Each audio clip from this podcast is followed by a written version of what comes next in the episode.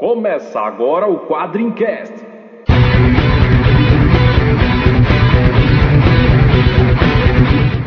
Spartans!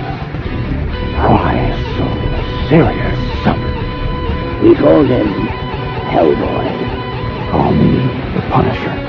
I'm Kick-Ass. I am Iron Man. I'm Batman. Quadrincast, quadrinhos, filmes, séries e assuntos nerds em geral. Olá, tropa, estamos começando mais um Quadrincast. E o nosso Quadrincast dessa semana é especial. É um Quadrincast sobre a vida e obra de Moebius, famoso quadrinista europeu falecido no último dia 10. Você já deve ter reparado que eu não sou o Leandro Laurentino, eu sou Vitor Azambuja e hoje eu vou conversar com os nossos convidados especiais sobre Moebius. Vamos conversar com Pedro Hunter Bolsa, que você já conhece do Quadrincast que a gente gravou sobre Tintim, e Carlos Vinícius Velho Marim, que você também conhece do nosso Quadrincast especial Autores e um dos nossos autores da Quadrim. A gente também vai ouvir alguns depoimentos sobre fãs de Moebius, assim como nós. A gente vai ouvir o Antônio Armagedon, que é um dos escritores mais antigos da Quadrim grande fã de quadrinhos. O Henrique JB, o nosso editor-chefe, que você conhece também da Quadrim e também do nosso site, que ele está sempre lá comentando. Se você não comentou, vai lá e comenta que ainda dá tempo. E também, é claro, a gente vai ouvir o nosso amigo Otávio Aragão, que você também já deve lembrar, que é o autor de Para Tudo Se Acabar na Quarta-feira, que também já foi comentado aqui no Quadrincast. Você vê que o Quadrincast é corporativo até não poder mais. Mas então, gente, antes de tudo isso, vamos para a leitura de e-mails.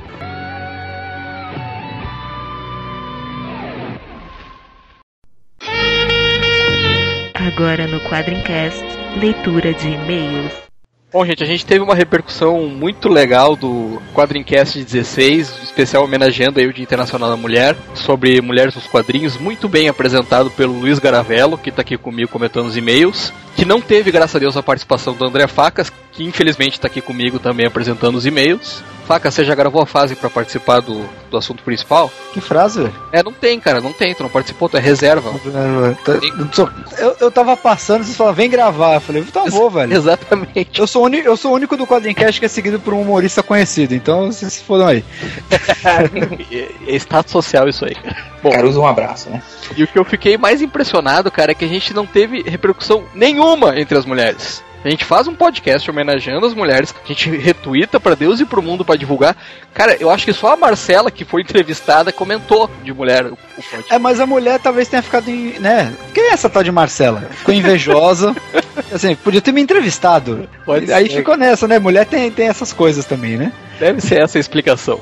Mas você, mulher que tá aí nos ouvindo, você, mulher feminina, você, menina, garota, que quer participar da quadrinha, quer escrever pra gente, você pode vir a ser entrevistada por um podcast de respeito, não necessariamente pelo Quadrincast, né? Mas mande aí o seu e-mail, Um quadrincast. dia que a gente for de respeito, quem sabe, né? Mande aí o seu e-mail, editorchefe.quadrim.com.br. Você quer escrever um personagem, pode ser revista da Júlia, Sabrina, pode ser coisa séria também.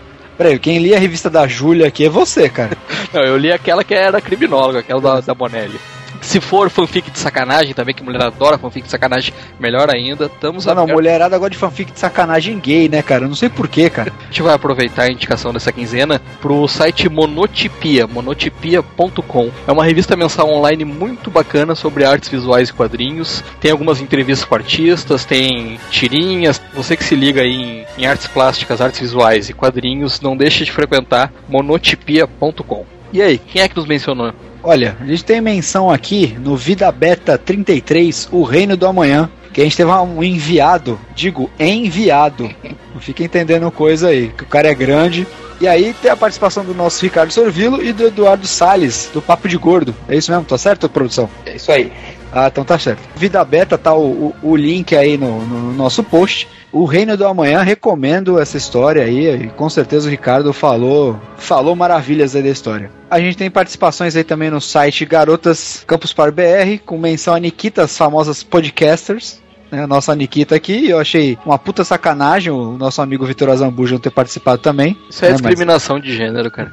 e no blog da Marcela, a própria Marcela Godoy, que foi nossa entrevistada, também fez um post muito gentil e a gente agradece muito a ela. Que ela, ao contrário da gente, é uma pessoa muito boa. E a Marcela mandou um e-mail também, não é, Luiz? É, exatamente. Ela mandou um e-mail pra gente. Ela disse que adorou, né, o podcast todinho e gostou que a gente fez uma pesquisa monstro, né, sobre a participação das mulheres nos quadrinhos e que se sentiu até importante estar inserida nesse contexto, né? Nós queremos agradecer a Marcela, dizer que realmente essa contribuição para esse cenário dos quadrinhos aqui no Brasil é mais do que importante. E aproveitou para dizer que a gente perguntou para ela quando iam sair as novidades, né, as, as obras dela. Ela mandou no e-mail para dizer que Macbeth e a Dama do Martinelli devem sair em julho e ela vai ter um livro infantil chamado Menino e as Estrelas que também deve sair em julho e o Mensageiro de Ararat que ela citou lá no cast deve sair no segundo semestre, mas ainda sem data marcada. Bom, no Twitter a gente teve uma repercussão muito bacana, inclusive do Otávio Aragão, que como eu já mencionei, faz uma participação nesse podcast agora também. O que, que o Otávio falou no Twitter sobre nós facas? É assim, o Otávio, cara, ele manja de mais de quadrinhos que a gente, todo mundo junto, né? E aí ele deu uns puxãozinhos de orelha porque a gente esqueceu algumas pessoas, né? Ah, normal, né, cara? A gente esqueceu aí, principalmente, a Melinda Gabb, só mulher do Alan Moore, que ela fez uma série lesbian chic, bonito isso, lesbian chic, né, chamada Kobe Web, pra revista Tomorrow Stories. É do selo ABC lá do Lamour, acho que nem ele mais toca esse tipo de assunto aí. E aí ele cita uma roteirista francesa chamada Valerie Magin, é isso mesmo? Valerie Mangin? Manhan. Manjan, Manjan, Manjan? Alguma coisa assim. Val Valerie Manjan? É, Valerie yeah. Manjan, é isso aí. O Pedro, ah, que é o nosso tá especialista em línguas estrangeiras, não tá aqui para tirar essa dúvida. É, é a roteirista também. Poderia estar tá na lista, e a própria Ana Recalde, né, que é cria da quadrinho também, que a gente esqueceu. Né? A gente é muito bom com as pessoas que a gente. Quadrinho que a gente valoriza, faz. né, cara? Quadrinho valoriza os seus talentos, né? A Ana aí tá arrebentando aí com as suas histórias aí também. Bom, gente, é só pra lembrar, né? Quadrinho não entende nada de mulher, né? Vamos combinar. A gente fez pesquisa, a gente lembrou de muita gente. Pô, agora querer que lembre de mais mulheres não dá, né, cara? É, a gente teve um comentário ainda sobre o Quadrincast 15, que foi sobre o Motoqueiro Fantasma, do nosso parceiraço Rafael da Taberna do Smoke. Ele disse que gostou bastante, que ele é Marvete, porém desconhece a origem de vários personagens, como por exemplo o Motoqueiro Fantasma. E ele aí tá pedindo que a gente faça mais episódios de dossiê com heróis e vilões mais obscuros, que é pra zoar e pro pessoal conhecer também a origem. A gente vai fazer, a gente vai fazer. Tá na pauta aí até 2015, a gente tem pauta, né? Tem aí uns, uns 12 personagens da DC para falar, e eu acho que um da Marvel, é isso? É, basicamente. É, você Falcão da Noite. Foi um Falcão de Aço, não, pô? Falcão de Aço, é. O cara, o personagem é tão restolho que os caras erram o nome do personagem. E ele, enfim, ele finaliza dizendo que o episódio foi muito bom e parabenizando o nosso host habitual, Florentino, dizendo que ele é muito bom. Legal, a gente também gosta muito do trabalho do Florentino. O Florentino tá de férias aí nesses dois últimos podcasts, né? Esse e o anterior, mas ele volta no próximo aí arrebentando. Tá, Luiz, me diz uma coisa. Quais são as três hum. grandes certezas que a gente tem na vida? A morte, os impostos e o comentário do João Roberto Silva. Qual é o comentário dele nessa edição? Cara, o João, como sempre comentou, ele mesmo já brinca com isso, fala que é a novidade ele ter comentado. Novamente fala que é um excelente podcast, que é um dos favoritos dele. Fala que as mulheres precisam ter mais espaço na mídia dos quadrinhos. Tem tantos profissionais bons quanto os homens. Precisam trabalhar muito mais para ter o seu cantinho no sol. A entrevista foi fantástica e ele vai correr atrás dos livros dela e também ficou inspirado para correr atrás dos próprios sonhos. Cara, esse negócio de correr atrás dos próprios sonhos é bem, né? É, é, é, é me lembrou ficou, muito Cavalo de Fogo, né? Ficou gay, cara. Princesa. Ficou gay, ficou, né, cara? No meu sonho eu já vivi um lindo conto infantil. Tudo era magia, era um mundo fora do meu. E ao chegar desse sono, acordei. Quem também comentou lá no nosso site foi o Presto Gaudio, né?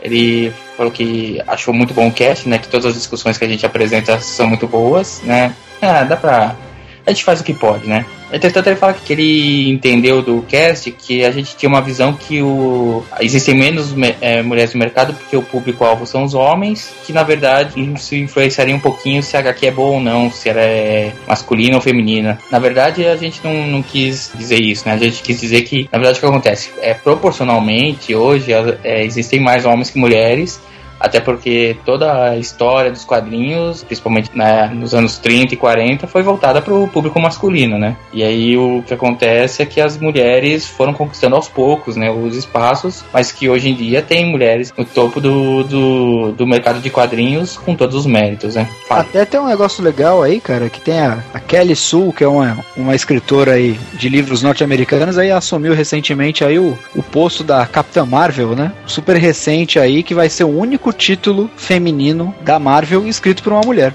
Bom, só para terminar, ele também deixou um, deixou um comentário referente ao cast do Motoqueiro Fantasma, né? Dizendo que ouviu outros casts sobre o mesmo tema. Diz que o nosso foi muito melhor, né? Mesmo de alguns casts que já tem um certo renome. Não sei de que ele tá falando e também não, não vamos entrar nesse assunto, né? Não, E como assim não fala- vamos entrar nesse assunto? vamos citar nomes, vamos citar nomes. Quero até imagens, imagens. Quadrincast é verdade, gente. Se você concorda que o Quadrincast tá anos luz na frente, pisca a luz da sua casa, pisca a luz do seu prédio. Pisca a luz do seu carro, da sua bicicleta. Não, da Bicicleta. bicicleta não, né, cara? E pra terminar, ele fala que, como ele nunca comenta, ele fez um comentário gigante dessa vez, e que ele acha uma infelicidade que o Quadrincast saia com tanto tempo de um para outro. É, na verdade, a gente tem algumas limitações, né, de que aqui todo mundo trabalha, todo mundo, todo mundo tem as suas responsabilidades, né, então, infelizmente, não- ainda não podemos Então, nos dedicar 24 Vamos, horas. vamos fazer o seguinte: se os, os ouvintes aí ajudarem a gente a arrumar um patrocinador, alguém que banque o Quadrincast, a gente faz toda semana. E é isso aí, vamos agora partir, vamos falar sério, vamos falar de Moebius.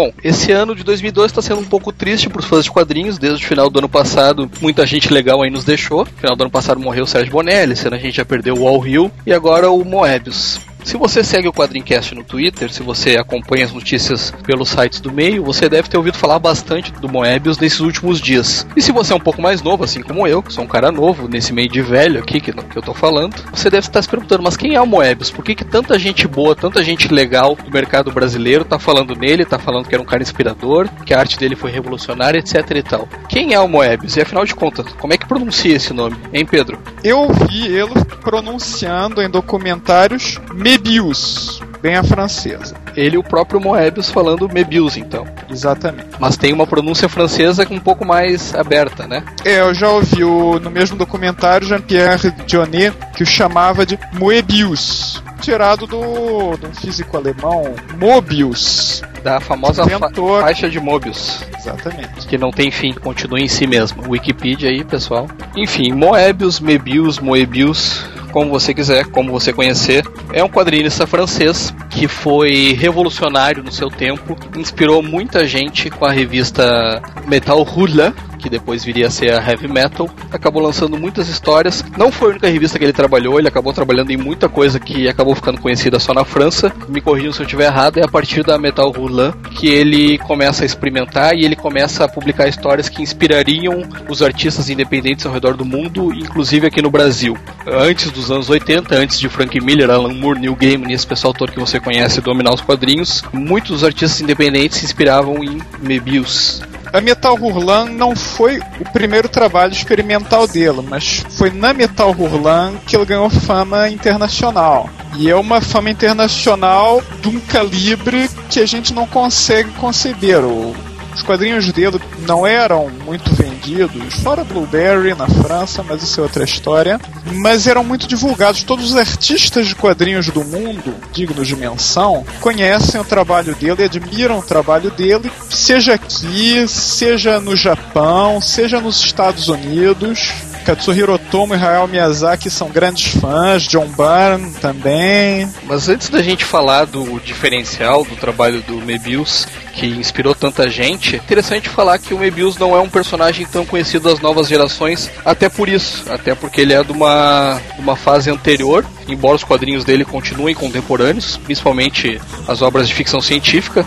Até hoje tem alguma coisa muito, talvez, pós-moderna, então, o trabalho dele. Mas é interessante falar por que, que ele não é um personagem tão conhecido aqui no Brasil, hein, velho? O que, você acha? Eu acho que na realidade o que aconteceu foi a revolução que passou pelos quadrinhos americanos nos anos 80 que acabou chamando mais a atenção daquele trabalho. Nos anos 70, no final dos anos 70 e tudo, os quadrinhos americanos estavam muito convencionais. Era aquela parte da final da Era de Prata. E boa parte do pessoal aqui se inspirava no que o Moebius fazia mesmo. Eu lembro que naquela época, final dos anos 70, início dos 80, tinha até muitas revistas piratas que eram lançadas aqui no Brasil trazendo o trabalho dele. E todo mundo que fazia fanzine na época se inspirava, tinha a ver com o que ele estava fazendo. Você tem até alguns autores brasileiros que o tipo de trabalho que eles fazem é muito inspirado no que o Moebius fazia. O Watson Portela, por exemplo, o Edgar Franco, até o Mozart Couto também, eu acho que tem muito a ver com ele. É uma coisa que é interessante você perceber também que esse pessoal que revolucionou nos anos 80 nos quadrinhos americanos, eles também se inspiraram em coisas que o Moebius fazia. Se você pegar, por exemplo, o Ronin do Frank Miller, tem páginas inteiras que parece mesmo alguém que babava pelo Moebius para desenhar daquele jeito. Uma obra com influências fortes, tanto do quadrinho europeu do, dos anos 70, início dos 80, quanto do mangá que o Frank Miller estava conhecendo naquela altura.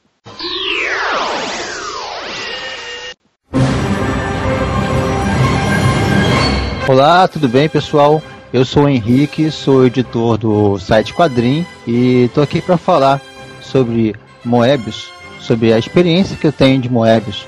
Cada um parece que tem sua experiência própria com ele, né? Cada um conheceu o quadrinho europeu de uma maneira diferente, porque nós somos é, leitores de longa data, né? O Moebius começou a fazer sucesso numa época em que não tinha internet ainda. Não tinha essa troca de ideias, troca de arquivos e de notícias que a gente tomasse conhecimento de que um artista francês estivesse fazendo um trabalho fantástico como esse cara fazia. Então, como é que a gente, a gente conhecia é, esses artistas? Cada um tinha uma história. O meu, meu caminho foi na escola. Um colega lá da, da sala falou: Ah, tem uma revista chamada Heavy Metal. E eu pensava: Pô, Heavy Metal é música de revista de música? Como é que é isso? E, Não, é de quadrinhos. Ah, tá bom. Achei estranho, mas fiquei ligado. Aí um dia, passando numa livraria, vi lá uma revista Heavy Metal. Fui abrir e fiquei extasiado com aquilo, porque é totalmente diferente de tudo que eu conhecia em quadrinhos. Nós conhecíamos os quadrinhos americanos, claro, até hoje estão por aí, filmes e fortes. O japonês tinha muito pouco aqui no Brasil, mas a referência a gente sempre teve por causa dos animes que conseguiram furar o barreira cultural e chegar à TV, né? De quadrinhos franceses, quase nada. Só alguns trabalhos autorais, que eram Asterix, o Tintin, alguns casos específicos. Esses artistas estavam lá produzindo altos álbuns na Europa, a gente nem tinha conhecimento. E no entanto, chegava ali uma heavy metal, que era uma revista americana, versão de uma original francesa, e que trazia de histórias de ficção científica, de fantasia, com histórias curtas e viajantes, né? Que quebravam todos os paradigmas, não tinha cronologia, não tinha uma lógica pré-definida de como fazer. Simplesmente os caras criavam e viajavam naquilo ali. E era uma coisa impactante. Eu até lembro que quando eu comprei minha primeira heavy metal, levei para casa de um colega, fomos lá juntamos vários colegas, a gente foi lendo, virando a página com cuidado, devagarinho, para não sujar a página com o dedo.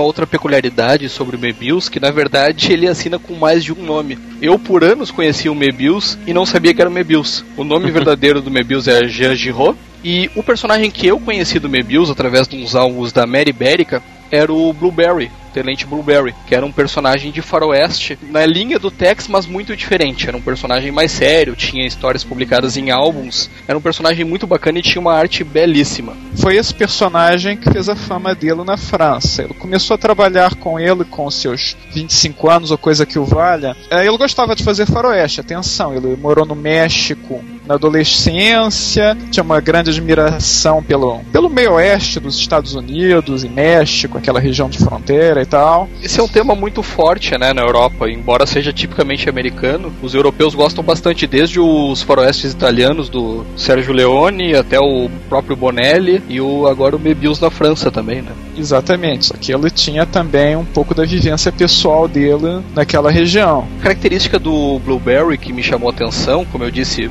eu não sabia que era Mebius, porque os álbuns do Blueberry, assim como alguns trabalhos mais convencionais ou mais dentro da, da ficção tradicional, ele assina como Jean Giraud. E os álbuns de ficção científica, os álbuns mais experimentais, aí ele vem a assinar como Mebius. E eu acabei conhecendo o Blueberry porque logo que eu comecei a trabalhar, eu tinha 18 anos, eu, eu trabalhei por acaso numa. Por acaso não, claro que eu procurei. Numa loja especializada em história em quadrinhos. E essa loja tinha alguns álbuns da Mary Bérica, publicados lá em Portugal, que eram revendidos aqui, porque afinal de contas era português também. E aí eu comecei a ler o Blueberry e era muito legal. Mas eu imagino que muita gente ficou sem saber o que era Blueberry no Brasil.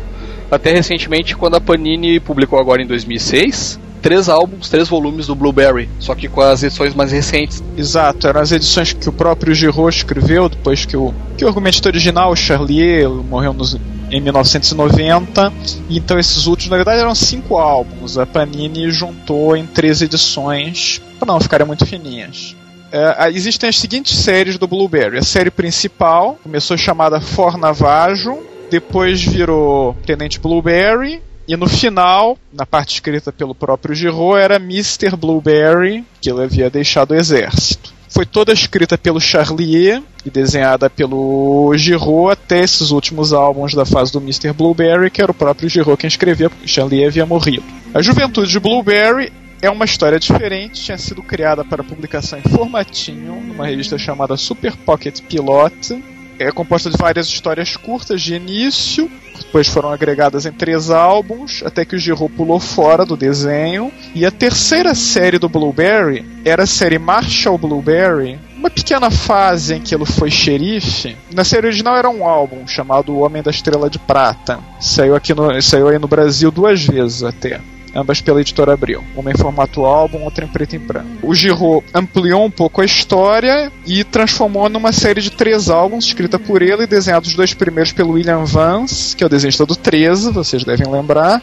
e o terceiro por um cara chamado Michel Rouge. E vocês, como é que vocês tiveram contato com o Mebius? Qual é a tua primeira história do Mebius, velho? Pedro já falou. Na realidade, foi o primeiro álbum dele que foi lançado no Brasil, que foi justamente O Homem da Estrela de Prata, que é justamente essa primeira história em que ele se transforma em xerife. Foi meu pai que comprou, isso foi no final da década de 70 que foi lançado aqui. E eu lembro que eu fiquei bastante fascinado pela qualidade do desenho. Os desenhos eram muito bons, a narrativa era, era muito impactante. E tinha a ver com essa história de você ter também uma história de cowboy muito bem narrada.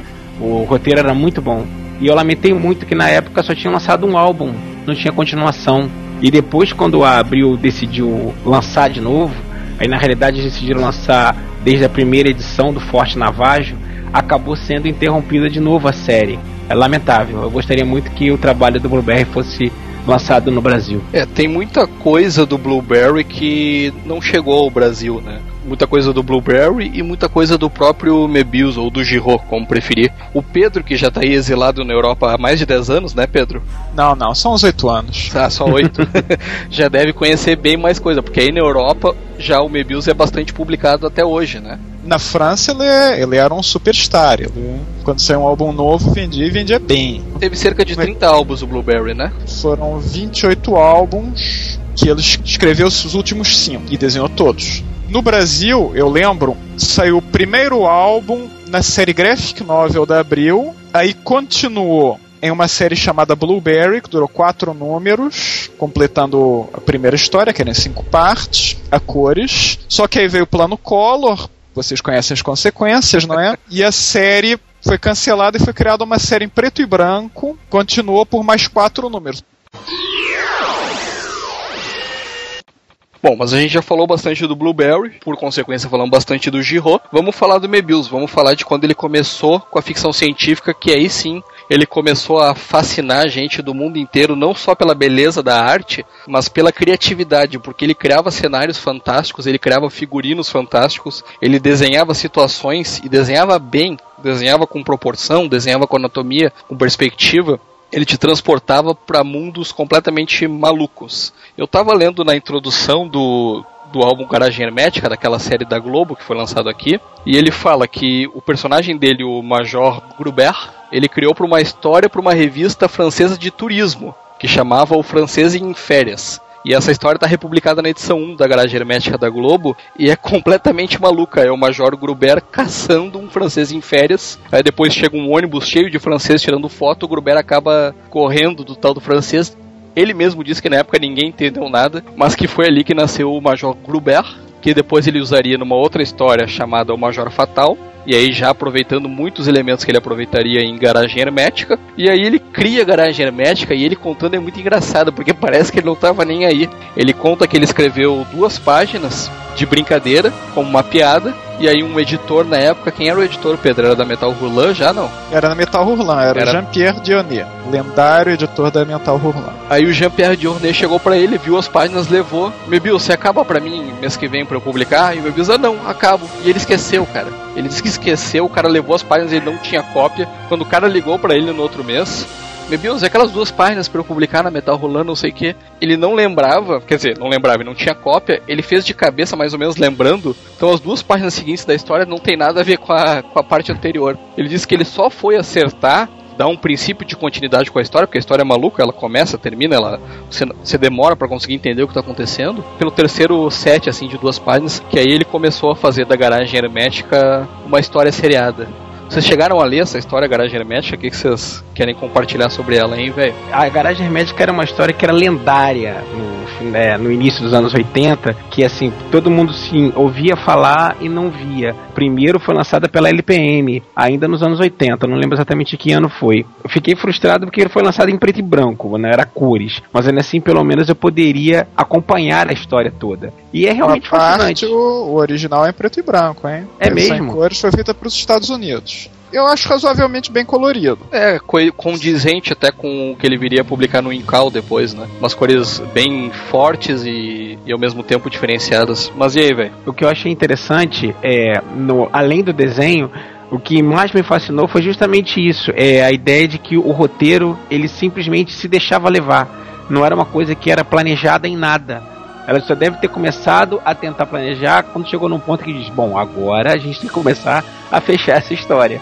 Aí ele foi amarrando as diversas pontas soltas que ele tinha colocado no decorrer da história. É muito engraçado que um do. Acho que o quarto ou quinto capítulo tem um robô. É um nome americano, Star Skylar. Vou ficar devendo. Eu sei que tem um robô gigante que o espião do Major Rubê tá no tal do robô. E o robô é igual o fantasma, cara. Exatamente. O fantasma do Lifal, que ele é igual, só que ele é verde ao invés de roxo. É muito engraçado. Eu vi aquilo eu ri sozinho. A história tem diversas citações, as mais variadas coisas. A próprio nome, que inclusive o Pedro acho que até pode falar melhor sobre isso, ele também tinha feito uma homenagem que era a garagem hermética de Jerry Cornelius. Jerry Cornelius era um personagem da literatura que depois processaram, ele teve que tirar e mudar o nome do personagem.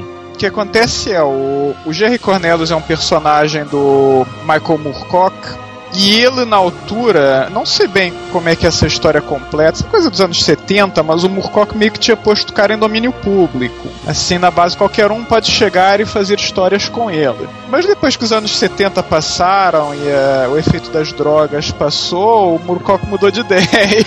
Isso explica muita coisa. ela é chamada de a garagem hermética de Lewis Carnelian. E o próprio Jerry Cornelius barra Lewis Carnelian aparece como personagem da história. É, Sim, é verdade. nessa Eu fiquei minissérie da- esperando a história inteira até ele aparecer. Ele aparece Sim, quase ele fica enfiado dentro de um carro a história inteira e você não vê a cara dele. E quando verdade. sai, o cara é o super-homem, entende? Exatamente. Não literalmente, mas.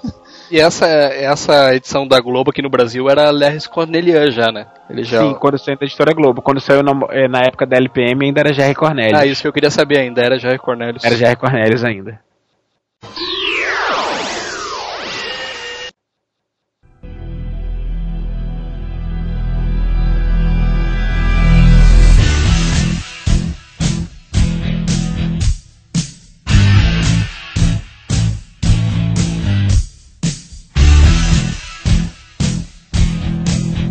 Aí ele lança a Garagem Hermética, uma história completamente aloprada, deixa muita gente interessado, não só na capacidade dele de criar situações bizarras, como também de, como eu disse, um desenho criativo, um desenho de inúmeras possibilidades, né? Aliás, isso é uma das coisas que eu mais gosto nos quadrinhos. É, você pode criar qualquer coisa, né? Não precisa se preocupar com orçamento, não precisa se preocupar com efeitos especiais. É, o limite é a imaginação. E imaginação o Mebius tinha de sobra.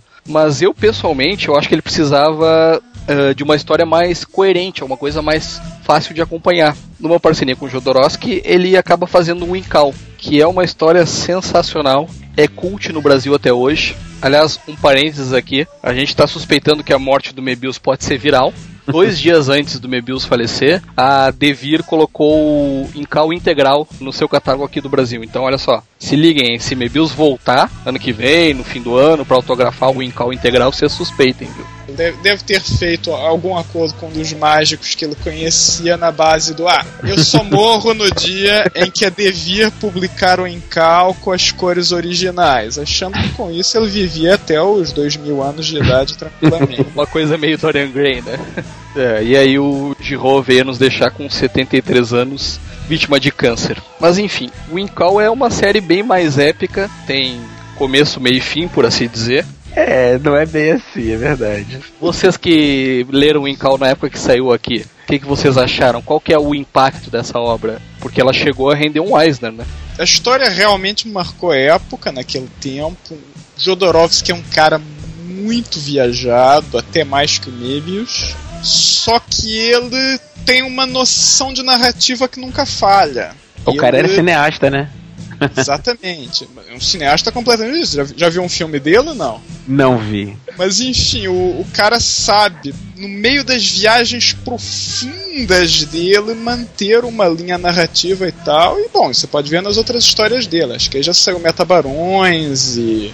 É, Metabarões é no, no universo do Incal, né? É dentro da, da mesma realidade, né? Bom, essas viagens de ficção científica do Mebius não adianta a gente ficar aqui contar, até porque você não deve ter lido e não é a gente que vai te privar de ler. Não é a gente que vai dar um spoiler que vai estragar. E eu sinceramente não sei se vale a pena explicar as viagens do Mebius e do Jodorowsky. Então, tá aí a dica em Calda Devir, edição integral. Devir depois a gente manda o boleto, tá? Uma das coisas que me surpreendeu é que ele chegou, agora mais recentemente, a desenhar alguns números de uma série que eu gostava muito, que era 13. O Mebius chegou a substituir o William Vance, que é um outro artista muito talentoso também. Posso contar a história. Papai aqui traduziu o 13 e tava em Paris no dia do lançamento dos dois últimos álbuns da série. Um, desenhado pelo Giraud e o outro pelo Vance. E eu fui, eu estava lá na Virgin da, do Champs-Élysées no dia do lançamento com Jean Van Damme, William Vance e o próprio Jean Giraud, que infelizmente saiu mais cedo, já devia estar sentindo os primeiros efeitos da doença, mas eu consegui autógrafo do- dos outros dois e tenho fotos com o, com o Vance. O Van Damme não é exatamente uma pessoa muito simpática, vou dizer, mas o Vance é digamos assim. E foi uma coisa fantástica. Eu tirei um monte de fotos porque é, isso aconteceu depois da Panini ter publicado a série. E eu vivia na esperança de um dia a Panini decidir publicar o resto. Ainda vivo, né? Vai que um dia eles decidem. Tem aí chance eu- agora, se o próximo episódio é justamente o Moebius que desenhou, Se pegar o efeito Michael Jackson e Whitney Houston, vai vender que nem água. Me mata o William Vance também, né? A grande conspiração dos quadrinhos. Tá bem, é só, só para dizer, a Panini publicou as seguintes séries europeias: 13, Blueberry, Black Sad, Aldebaran e Betelgeuse, que é a continuação, e o Eu Sou Legião. você delas. não traduziu, só pra eu saber. Eu não traduzi o Black Sad, essa foi traduzida a edição em inglês, e eu não traduzi a maior parte do Aldebaran. Eu traduzi o primeiro número do Aldebaran, mas os números seguintes foram traduzidos pelo autor, que é brasileiro. Mas uma coisa que eu acho interessante do Mebius, uma coisa que me chama muito a atenção, e até por isso, de novo, aquela dicotomia do Jean Giraud, quando ele assina com o Jean Giraud, e quando ele assina com o Mebius, é que a arte dele, pelo menos essa impressão é bem clara pra mim, ela varia também. A arte do Jean Giraud, do Blueberry, dos outros álbuns mais convencionais dele, ela é uma arte bem mais realista, uma arte dura, uma arte séria. Os personagens são sisudos, e a arte do Mebius, no Incal, na Garagem Hermética e nas outras obras, ela já é bem mais. Ela chega a ser cômica, ela é mais desprendida, ela, ele experimenta mais com formas, com fisionomias, com até com a própria anatomia do personagem. Ela é um, não cartunesca num mau sentido, mas ela é um pouco mais desprendida de realismo. É uma das razões pelas quais ele é tão famoso é exatamente pela enorme versatilidade do trabalho dele. Consegue fazer ilustrações hiperrealistas ou material completamente cartunesco, praticamente Mickey Mouse, digamos assim, com uma facilidade enorme, sempre com a mesma habilidade, a mesma competência. A parte realista dele, eu sei dizer de onde é que veio. Ele foi aluno de um mestre belga dos quadrinhos, o Joseph Guillain, conhecido como GG. Não se preocupe que ele é obscuro até na Bélgica atualmente. e o estilo dele é muito próximo. Aliás, o GG desenhou metade do quarto álbum do Blueberry e ninguém dá por isso. Uma das alturas em que o Mebius desapareceu no México durante sei lá quantos meses, aí telefonaram pro GG, olha, o, o desgraçado do teu aluno desapareceu. Quem é que vai acabar a porcaria do álbum? tá brincando que foi assim. Foi perderam, assim perderam mesmo. o contato com o cara. O cara se meteu lá no México, foi tomar peiote, não tô brincando, foi exatamente. Bastidores das editoras europeias você só vê aqui no Quadrincast com a participação do Pedro Hunter. E aí chamaram o GG, que não tomava peiote, era um sujeito ultracatólico e tal, e vamos lá, o cara desenhou metade do álbum, não tem problema. E ficou numa daquelas injustiças dos créditos dos quadrinhos que a gente conhece tão bem.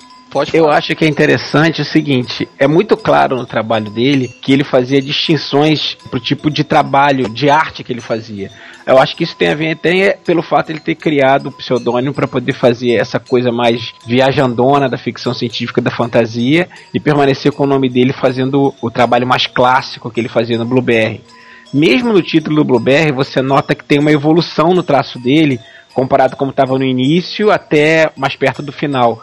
Mas mesmo sendo uma evolução, era uma coisa mais convencional, por exemplo, na diagramação dos quadros. Enquanto que na história de ficção científica, os quadros podiam ter a diagramação que ele imaginasse.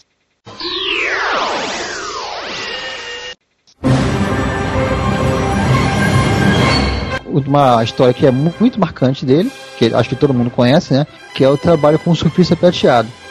O Moebius fala que queria experimentar o desafio do método Marvel de fazer quadrinhos, que era seguir o prazo, trabalhar com arte finalista ou com, com o colorista. No caso, não, ele fez a arte toda, mas as cores ele dava as indicações para alguém fazer.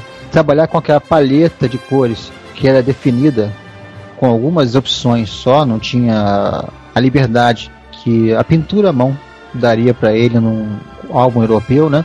Então era um formato totalmente diferente do que ele conhecia. E essa foi a graça da a brincadeira de fazer uma revista dentro do método comics, né? E ali no final da revista você vê que ele desenhou e colocou lá as indicações das cores para o colo- colorista depois completar.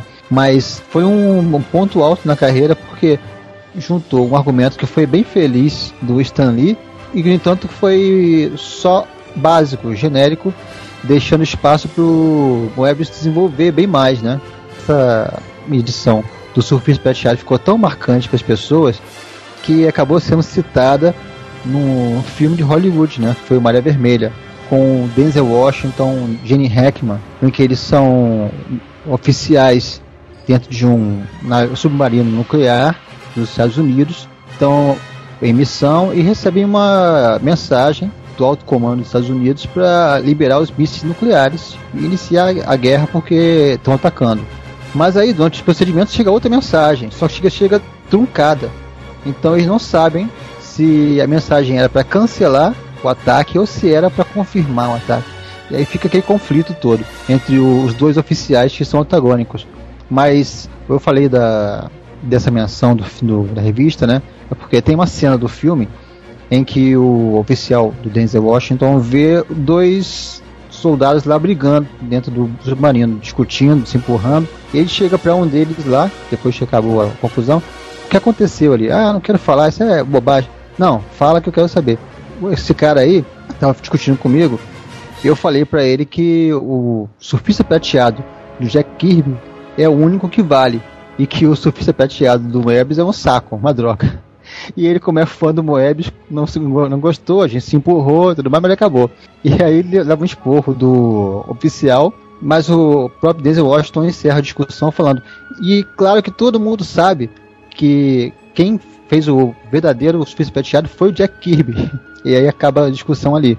Olha, só de esse debate chegar a um filme já mostra como foi significativo o impacto da colaboração do Stan Lee e do Moebius. Porque, poxa, o- pra, a ponto de ser comparado com o trabalho que o Jack Kirby fez antes, né? Ele é um autor tão completo, ganhou inúmeros prêmios, ganhou exposições, inclusive em museus de arte, que ele acabou inevitavelmente enveredando pro cinema. E trabalhou como designer de produção, não é isso? De vários filmes. Primeiro teria sido o famoso Duna do Jodorowsky.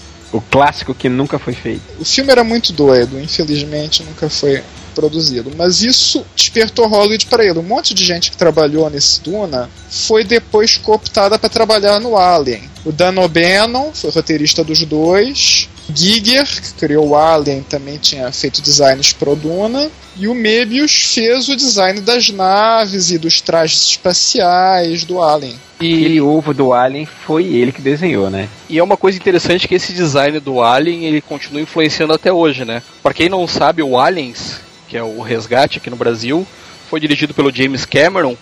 E muita coisa do Aliens o James Cameron aprove- aproveitou no Avatar, que foi o grande filme do final da última década, né? Pelo menos o filme mais alardeado, quer dizer. E também tem algumas paisagens fantásticas, alguma coisa. Indiretamente, o trabalho do Mebius realmente inspira muita gente. E daí acho que a importância dessa repercussão toda que você deve ter visto aí nos últimos dias, no Twitter, nos sites especializados. O Universo HQ publicou uma belíssima biografia dele. Uh, outros sites também falaram muito bem sobre ele. Nós estamos gravando esse quadrincast tanto quanto recente do falecimento do Mebius e com certeza muita gente vai falar sobre ele. Você vai ouvir muito da importância dele. No trabalho dele no cinema é particular destacar o quinto elemento. Quinto elemento do Luke Benson, O aquele elemento é puro Moebius. é verdade. Ah, des- tem um pouco de Mézières também. Mézières, vale dizer, é o desenhista do Valerian, que só quem morava no Rio de Janeiro conhece, porque saiu no Globinho. E quem é muito velho, né? Você quer dizer? Os dois foram alunos do GG, por acaso. Uhum. Existe a história, essa eu tenho de contar porque é divertida, que os dois eram amigos e chegam juntos na casa do GG para mostrar o trabalho deles, né? Gigi era um sujeito muito rigoroso. Então, como ele não encontrou nada para criticar no Giro, ele destruiu o Mézières. É aquela coisa que qualquer um, em comparação com ele, sofreria. E o, o Gigi não ia chegar lá e dizer que os dois eram muito bons. Não. Tem alguns filmes muito bacanas do Mebius. O Quinto Elemento, eu tava dizendo, é um dos meus, meus filmes preferidos de ficção científica. Entra naquela cota, eu, eu gostava de Mebius e não sabia que era Mebius, porque eu não sabia que o design de produção era dele até recentemente. E é muito bacana. Outro filme que eu gosto bastante também é o Willow, do Ron Howard, que também tem participação do Mebius, mas esse parece que que não foram muito fiel ao que o Mebius tinha pensado, né? Acabaram alterando um pouco. E o outro filme também, esse todo mundo deve conhecer, se não conhece, conheça, O Segredo do Abismo, do James Cameron. Aliás, pra mim, é o melhor filme do James Cameron até hoje. Em que o Mebius foi contratado pra criar o visual dos aliens. Aliens não, do, das criaturas do, do Segredo do Abismo. Das criaturas das profundezas, são umas criaturas translúcidas, né? Como uma água sólida, alguma coisa assim. E é muito bacana, é impactante aquilo. Eu assisti a versão estendida, onde você vê muito mais desse, desse mundo alienígena e é fantástico, assim. É Tem um de ver que o Segredo do Abismo foi quando o cinema finalmente chegou num ponto em que era capaz de transformar as visões do Mebius em, em realidade, né? Ah, Mas não é tão depois, porque o Willow é de 88 e o Segredo do Abismo é de 89, né? É uma questão de Mas orçamento. é, nesse meio tempo a computação gráfica deu um salto incrível. Compara com a computação gráfica do Tron. Que também tem a ver com Moebius, né? Tron de Foi design. 82, né? Não faz tanto tempo antes. Já que nós estamos falando dos filmes do Mebius, eu não sabia.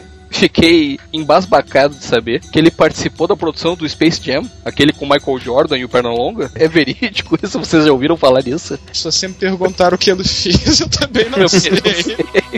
Cara, Space Jam eu tinha em VHS. Eu me lembro que vinha com uma moeda, assim, que era aquela moeda que eles jogam pra decidir quem é que vai ficar com bola. É Uhum. muito bacana. Se você não viu Space Jam, é muito legal. Michael Jordan e Pernalonga num duelo de basquete contra uns ETs do espaço. Ele chegou a ter participação no desenho animado da Heavy Metal, né? Chegou Claro. a fazer sequências inteiras. Nossa, eu penei tanto pra conseguir ver esse filme. Ele é fantástico. Mas a própria concepção da personagem que voa com aquele pássaro, aquilo lembra muito o personagem do próprio Moebius também, né? O Azar. É, esse Ar- Arzak é um personagem muito famoso dele, mas eu confesso que eu não conheço. Inclusive, tem várias pronúncias, né? Arzak, várias grafias. Arzak, Harzak, tem várias maneiras de escrever. O que, que vem a ser o Arzak? Na verdade, há duas versões. Uma que o pessoal deve conhecer no Brasil, que é o álbum que saiu agora, e outra que é por acaso o último álbum do Mebius. Na essência, ele é um cara que habita um mundo muito estranho, bastante desértico, e voa no que só pode ser chamado de um, num pássaro de pedra. Vive umas peripécias super estranhas, sabe? É, atravessando cenários que tem aparência quase fálica às vezes. Freud explica. Exatamente, as histórias iniciais dele eram todas mudas. Ele apareceu logo no primeiro número da Metal Hurlan e ele é o cara que revolucionou os quadrinhos. Essa meia dúzia de histórias que ele fez do Arzak no início realmente fizeram a revolução da ficção científica nos quadrinhos. Ele é anterior à Garagem Hermética, então? É, anterior. Anterior. Tava no primeiro número da Metal Hurlan. Na realidade, Agora. foi com essas histórias que ele começou com essa ideia de você fazer. Não fazer roteiros. Né? Você começa os desenhos e vê até onde eles vão. É como Exato. se fosse uma espécie de autodesafio que ele fazia. Você começa o desenho e o desenho é que vai te levando. É o Tanto desenho que conduz a história. É a criação Exatamente. do desenho que conduz a história. É, na verdade, o Mebius era um cara muito zen. Ele faz a coisa sem pensar no que está fazendo. Sai pelo instinto. Exatamente. O Arzak ficou tão famoso que depois, mais tarde, fizeram um álbum, acho que foi feito até nos Estados Unidos, com 50 artistas convidados, todo, todos os tipos, até o Sérgio Aragonés estava lá, cada um prestando a sua homenagem ao Arzak. Não se vê todos os dias. E mais recentemente, quando ele começou, que acabaria sendo a sua última série, ele trouxe o personagem de volta, mas é- aí é que tá a coisa mais interessante, que é no final de carreira, ele estava juntando tanto a persona de Mebius quanto a de Giro dele. Então esse Arzak estava numa história que é uma narrativa perfeitamente consistente, congruente, com início, meio e fim, em que ele recebe uma profissão, o título do álbum é Arzak le Arpenter. Arpenter significa agrimensor, deveria querer dizer algo como ranger ou guarda florestal. Até agrimensor a gente tem que explicar o que, que é, né? Mesmo sendo em português. Sim, agrimensor é um cara que mede áreas rurais. É bem específico. Podemos chamá-lo de guarda florestal, é mais prático. E ele tá num planeta com aquele visual desértico, desolado que ele tinha nas aventuras anteriores, em que ele é uma espécie de guarda florestal, exatamente, que toma conta da civilização local, que é um pessoal muito primitivo que foi esmagado pela chegada do- da civilização galáctica, ou seja, os seres humanos, e que são os índios na prática. Então ele é o Texas Ranger. Sério, é é uma história de faroeste do Blueberry com Arzak. Caramba. O plot mais óbvio do mundo, sabe? Cai uma nave atacada por alienígenas no planeta com uma princesa dentro e Arzak tem de salvá-la, pelo amor de Deus. Plot de RPG, né? Isso é a última obra dele e é bem recente, de 2010, é isso? É, era o primeiro de uma série de três álbuns. Né? E ficou só no primeiro. E me diga uma coisa, esse personagem Arzak, ele chegou a ser publicado aqui no Brasil? Saiu alguma coisa dele? A editora Nemo acabou lançou a- agora há pouco tempo um álbum juntando as primeiras histórias do personagem. Isso faz parte da coleção Moebius que eles estão lançando. Sim, ao mesmo tempo em que tem o Incal sendo lançado pela Devir, a Nemo está lançando outros trabalhos dele. Já saiu o Arzak e o outro que eu vou falar o nome errado, mas o Pedro vai me corrigir. O Absoluto Incal Betrayal e outras histórias. E vem por aí o Major Fatal, que ele vai lançar de novo. Agora deve. Não sei se vai ser com a versão colorida ou se vai sair com a versão em preto e branco original. Estão tirando a edição francesa, vai ser em preto e branco. Ah, então vai ser em preto e branco. Eles vão relançar também o Homem é Bom, que também tinha lançado na, na LPM, na mesma época que eles lançaram o Incal. E tem um que eu não conhecia, que é As Férias do Major. Esse material todo são várias declinações das coleções do material que ele fez para Metal Hurlan. Na prática, na França, se você for ver, todas as historinhas individuais já foram título de um álbum que compilava essa história e mais algumas outras. Portanto, o título é completamente aleatório. Sabe? Por norma, sim, as histórias do Arzak estão sempre em um álbum chamado Arzak. Mas a Garagem Hermética pode estar num álbum chamado A Garagem Hermética, ou pode estar num álbum chamado Major Fatal, junto com a história que se chama Major Fatal. A, a obra do Mebius ela está sendo publicada na França pela Humanoise Associé, é assim a pronúncia? É, Humanoides Associé, e na verdade ela sempre foi publicada pela Humanoides, mas no caso, essas histórias curtas que ele fez de meados dos anos 70 até meados dos anos 80. São 10 anos de trabalho dele na Metal Hurlando. E eles estão republicando agora a, ideia, a partir agora de 2011, quando saiu essa edição que reúne a- a- as histórias da Metal Hurlan, é republicar a obra inteira do Mebius, né? Essa obra em particular, que também era parte do que estava naquela coleção da editora Globo, em quatro álbuns. E na verdade, esse é o material que fez a fama dele. Eu cansei de pegar esse material espalhado por aí e tomei uma decisão radical há um ano atrás, quando a Humanoides lançou um álbum chamado Mebius Oeuvre, que juntava tudo isso num único livro. Sim, era um livro grosso. E sim, custava 100 euros, 420 páginas. E vou dizer uma coisa: esse álbum, custando 100 euros, em um país que não faz desconto em livro na Amazon, tiragem acho que foi de 18 mil exemplares. Chuta em quanto tempo ele levou para esgotar? Um dia. um dia? Aí você Sim. exagerou. Não, foi isso. Foi isso? 18 mil exemplares na, na França não é nada. No mercado franco-belga. Olá, eu sou o Antônio Armagedon e eu estou aqui para tentar dizer um pouco do que representa para mim Janjiro. Moebius transcendeu a quadrinhos da banda desenhada e seja lá como seja chamado, qualquer parte do mundo onde esteja sendo produzido, e ele invadiu outras do que hoje chamamos de mídias.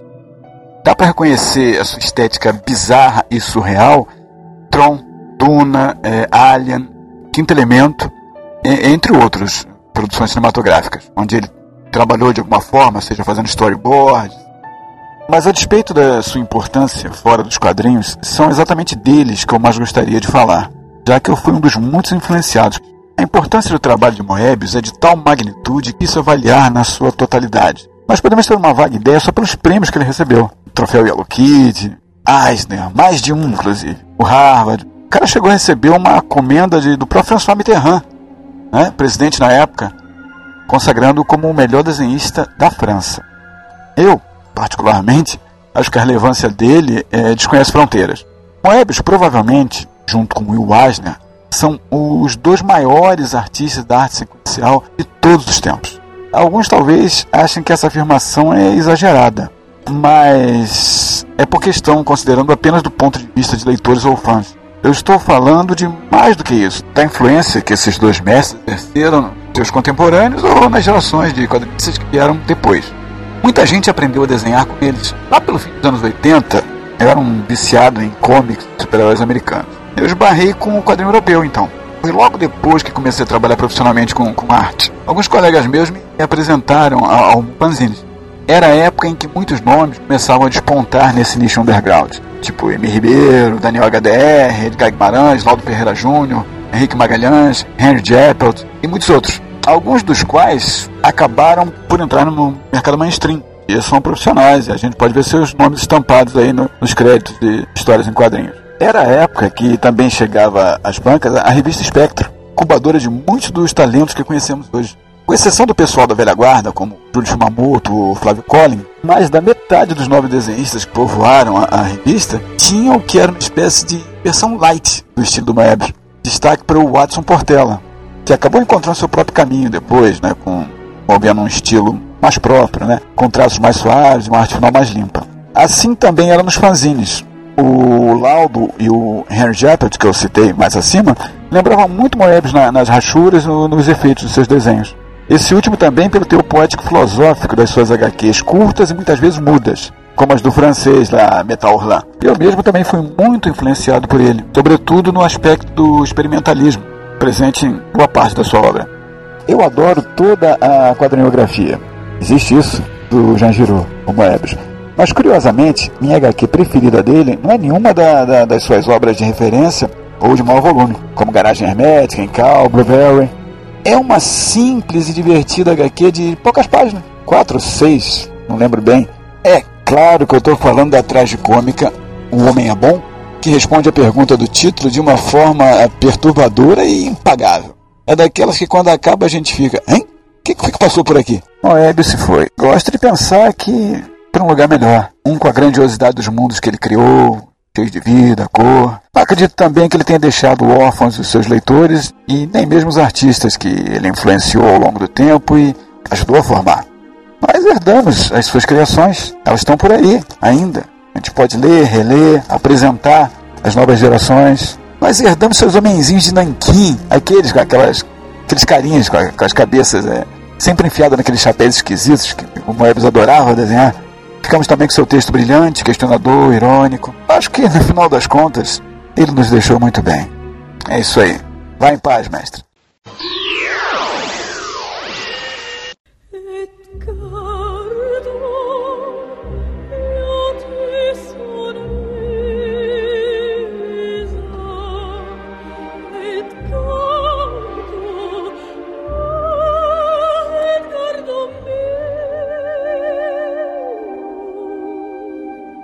Aliás, Nemo ele também fez uma ressuscitação do Little Nemo. É verdade, bem lembrado. Ele fez parte da equipe que fez o desenho animado no Japão, não foi isso? Sim, o desenho animado, aliás, era para ser feito pelo estúdio Ghibli, do Miyazaki. Acabou não sendo e indo para uma equipe da qual o Mebius fazia parte. Mas o resultado não ficou grande coisa, não. hein? É, eu não tinha me entusiasmado quando eu vi também, não.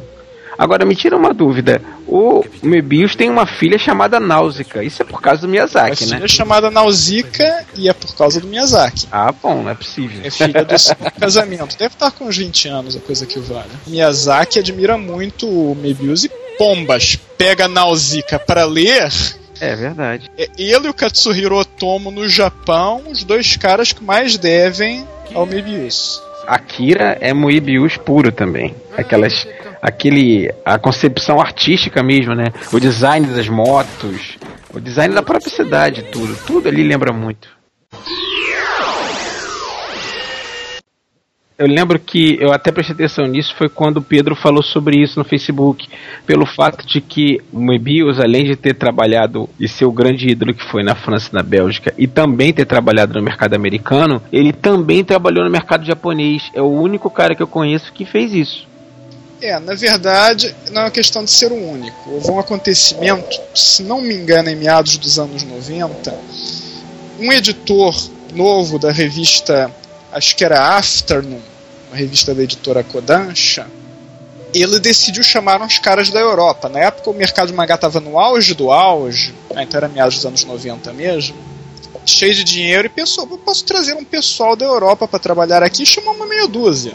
O Mebius foi chamado, ele não tinha como desenhar, estava trabalhando em outras coisas, então foi colocado junto com um desenhista superlativo que era o Jiro Taniguchi. Que vocês devem lembrar, já foi publicado aí em, em histórias como O Livro do Vento, O livro do vento é sensacional.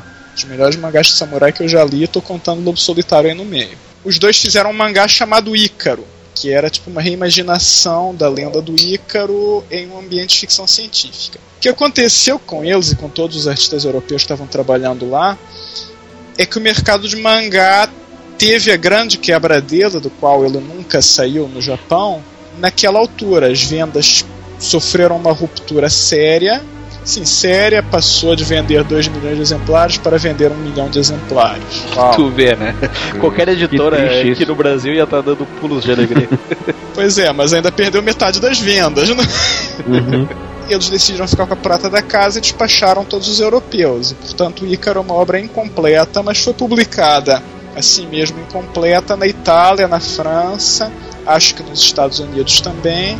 Agora, uma coisa curiosa é que, que é provavelmente a obra de ficção científica definitiva do Mebius, ela nunca foi editada no Brasil e é muito pouco conhecida até fora, porque ela tem uma história muito confusa. Mais que garagem hermética?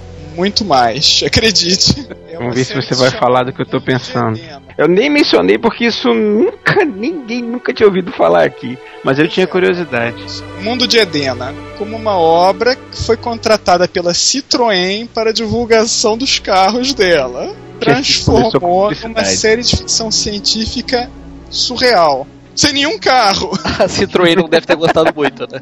E quando o Mebius foi trabalhar no, na revista Suivre, que foi uma revista no seu tempo tão importante quanto a Metal Hurlan, só que ela não teve a mesma divulgação internacional. Ela foi já final dos anos 80, início dos anos 90.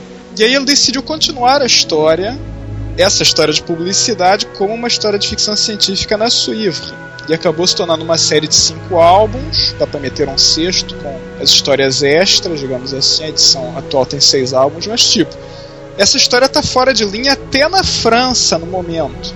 Ah, isso vai voltar agora, com certeza. Claro que vai voltar agora, provavelmente vai fazer um intercalo. Provavelmente o trabalho supremo de ficção científica do Mebius. Agora eu fiquei curioso. Imagem Eu todo- achando que eu tava bem com o Incal e garagem hermética, agora eu fiquei curioso. Sabe? Não, esses são os trabalhos mais famosos, os trabalhos que marcaram a época, mas em termos de qualidade, Incal provavelmente é melhor, mas o Incal não é do Mebius, é do Jodorowsky. É. sim, sim. É verdade. Mas a história básica envolve dois mecânicos que são mandados para um mundo no cu do Judas, o tal do Edena. São duas figuras completamente assexuadas que, ao chegarem naquele mundo e sentirem a exuberância natural, que eles vivem num, ambiente artificial, né, sempre em naves e não sei o que, eles ganham sua sexualidade. Felizmente, um é homem, o outro é mulher, no fim das contas. sorte, né?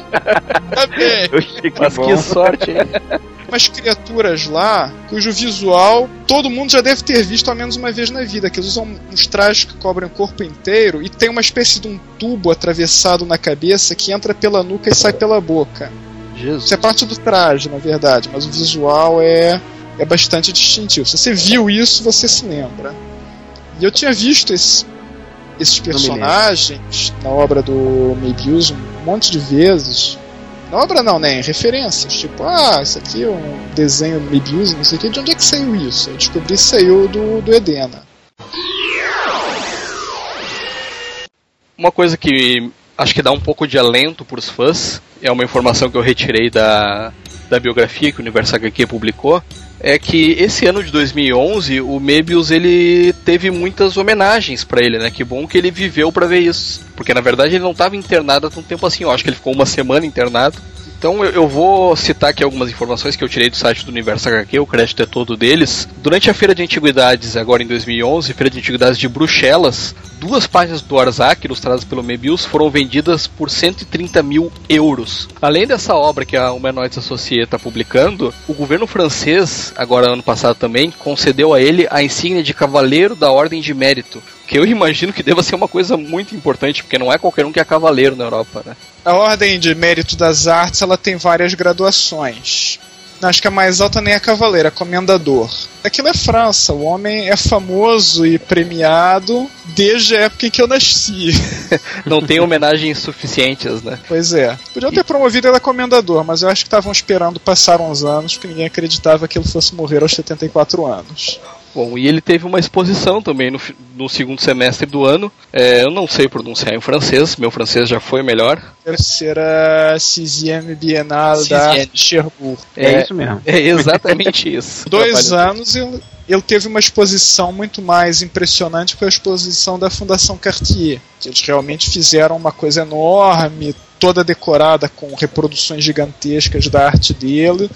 E essa foi reconhecida como talvez a maior exposição individual que um autor de quadrinhos teve até hoje na França. Por isso que esses artistas floresçam tanto aí na Europa, principalmente na França, porque lá realmente quadrinhos é uma forma de arte, né? A nona arte, como a gente chama. É, é só na França e um pouco na Bélgica. Acredite que no resto da Europa tá só um- talvez um pouquinho melhor que no Brasil. E olhe lá. Bom, Agora imagina se a gente soubesse reconhecer o valor dessa, dessa arte aqui no Brasil, mesmo nos Estados Unidos. Quantos artistas, não do nível de Mebius, mas novos, novas tendências, novas, novos estilos não surgiriam se a gente desse espaço para isso, né? Eu acho que é isso, gente. Eu acho que a gente não teve nesse quadrincast a proposta de falar de toda a obra do Mebius. Seria impossível nesse pouco tempo que a gente dispõe. A ideia era realmente fazer uma homenagem, era apresentar dentro das nossas possibilidades, e aí o Pedro e o, e o Carlos contribuíram imensamente para isso. Muito obrigado pela participação especial. Se vocês têm alguma coisa a dizer, alguma frase, algum depoimento sobre o Mebius que vocês queiram para encerrar esse quadrincast extraordinário especial.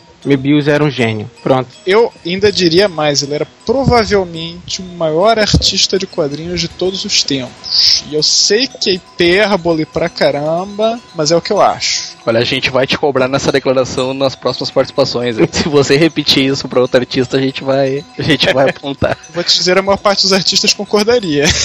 é, isso, isso é uma coisa muito bacana do Mebius, né? Não são só os fãs, ele tem muitos artistas e autores que prestam homenagem a ele. Agora, por ocasião da morte, como eu disse antes, a gente vai ver muito isso com certeza. Já teve as primeiras manifestações. É aquela história de sempre, se você tiver sugestão, dúvida, reclamação, comente na nossa página, comente no Facebook, nos mande um e-mail, nosso e-mail é quadrincast.quadrim.com.br e agradecendo mais uma vez aí a participação especialíssima do Pedro e do Velho. Para encerrar, a gente tem um último depoimento do Otávio Aragão, que você deve conhecer, que é o criador da Intempol, é o escritor do Pra Tudo Se Acabar na Quarta-feira, que você já ouviu falar aqui no Quadrincast, e ele tem algumas histórias, algumas coisas para falar aí do Moebius. Vamos ouvir o que ele tem a dizer.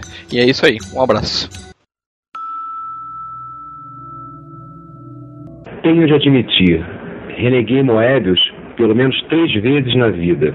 A primeira foi quando eu não decidi aprender francês para ler as fantásticas histórias que eu percebia nas páginas da Metal Rouen, que tinha numa livraria importadora, uma das únicas, talvez a única que havia no meu bairro, no Flamengo, no Rio de Janeiro, nos anos 70. A segunda vez foi quando eu, já lendo o material, decidi que aquilo não era um bom roteiro, que eram imagens fantásticas, mas mal costuradas.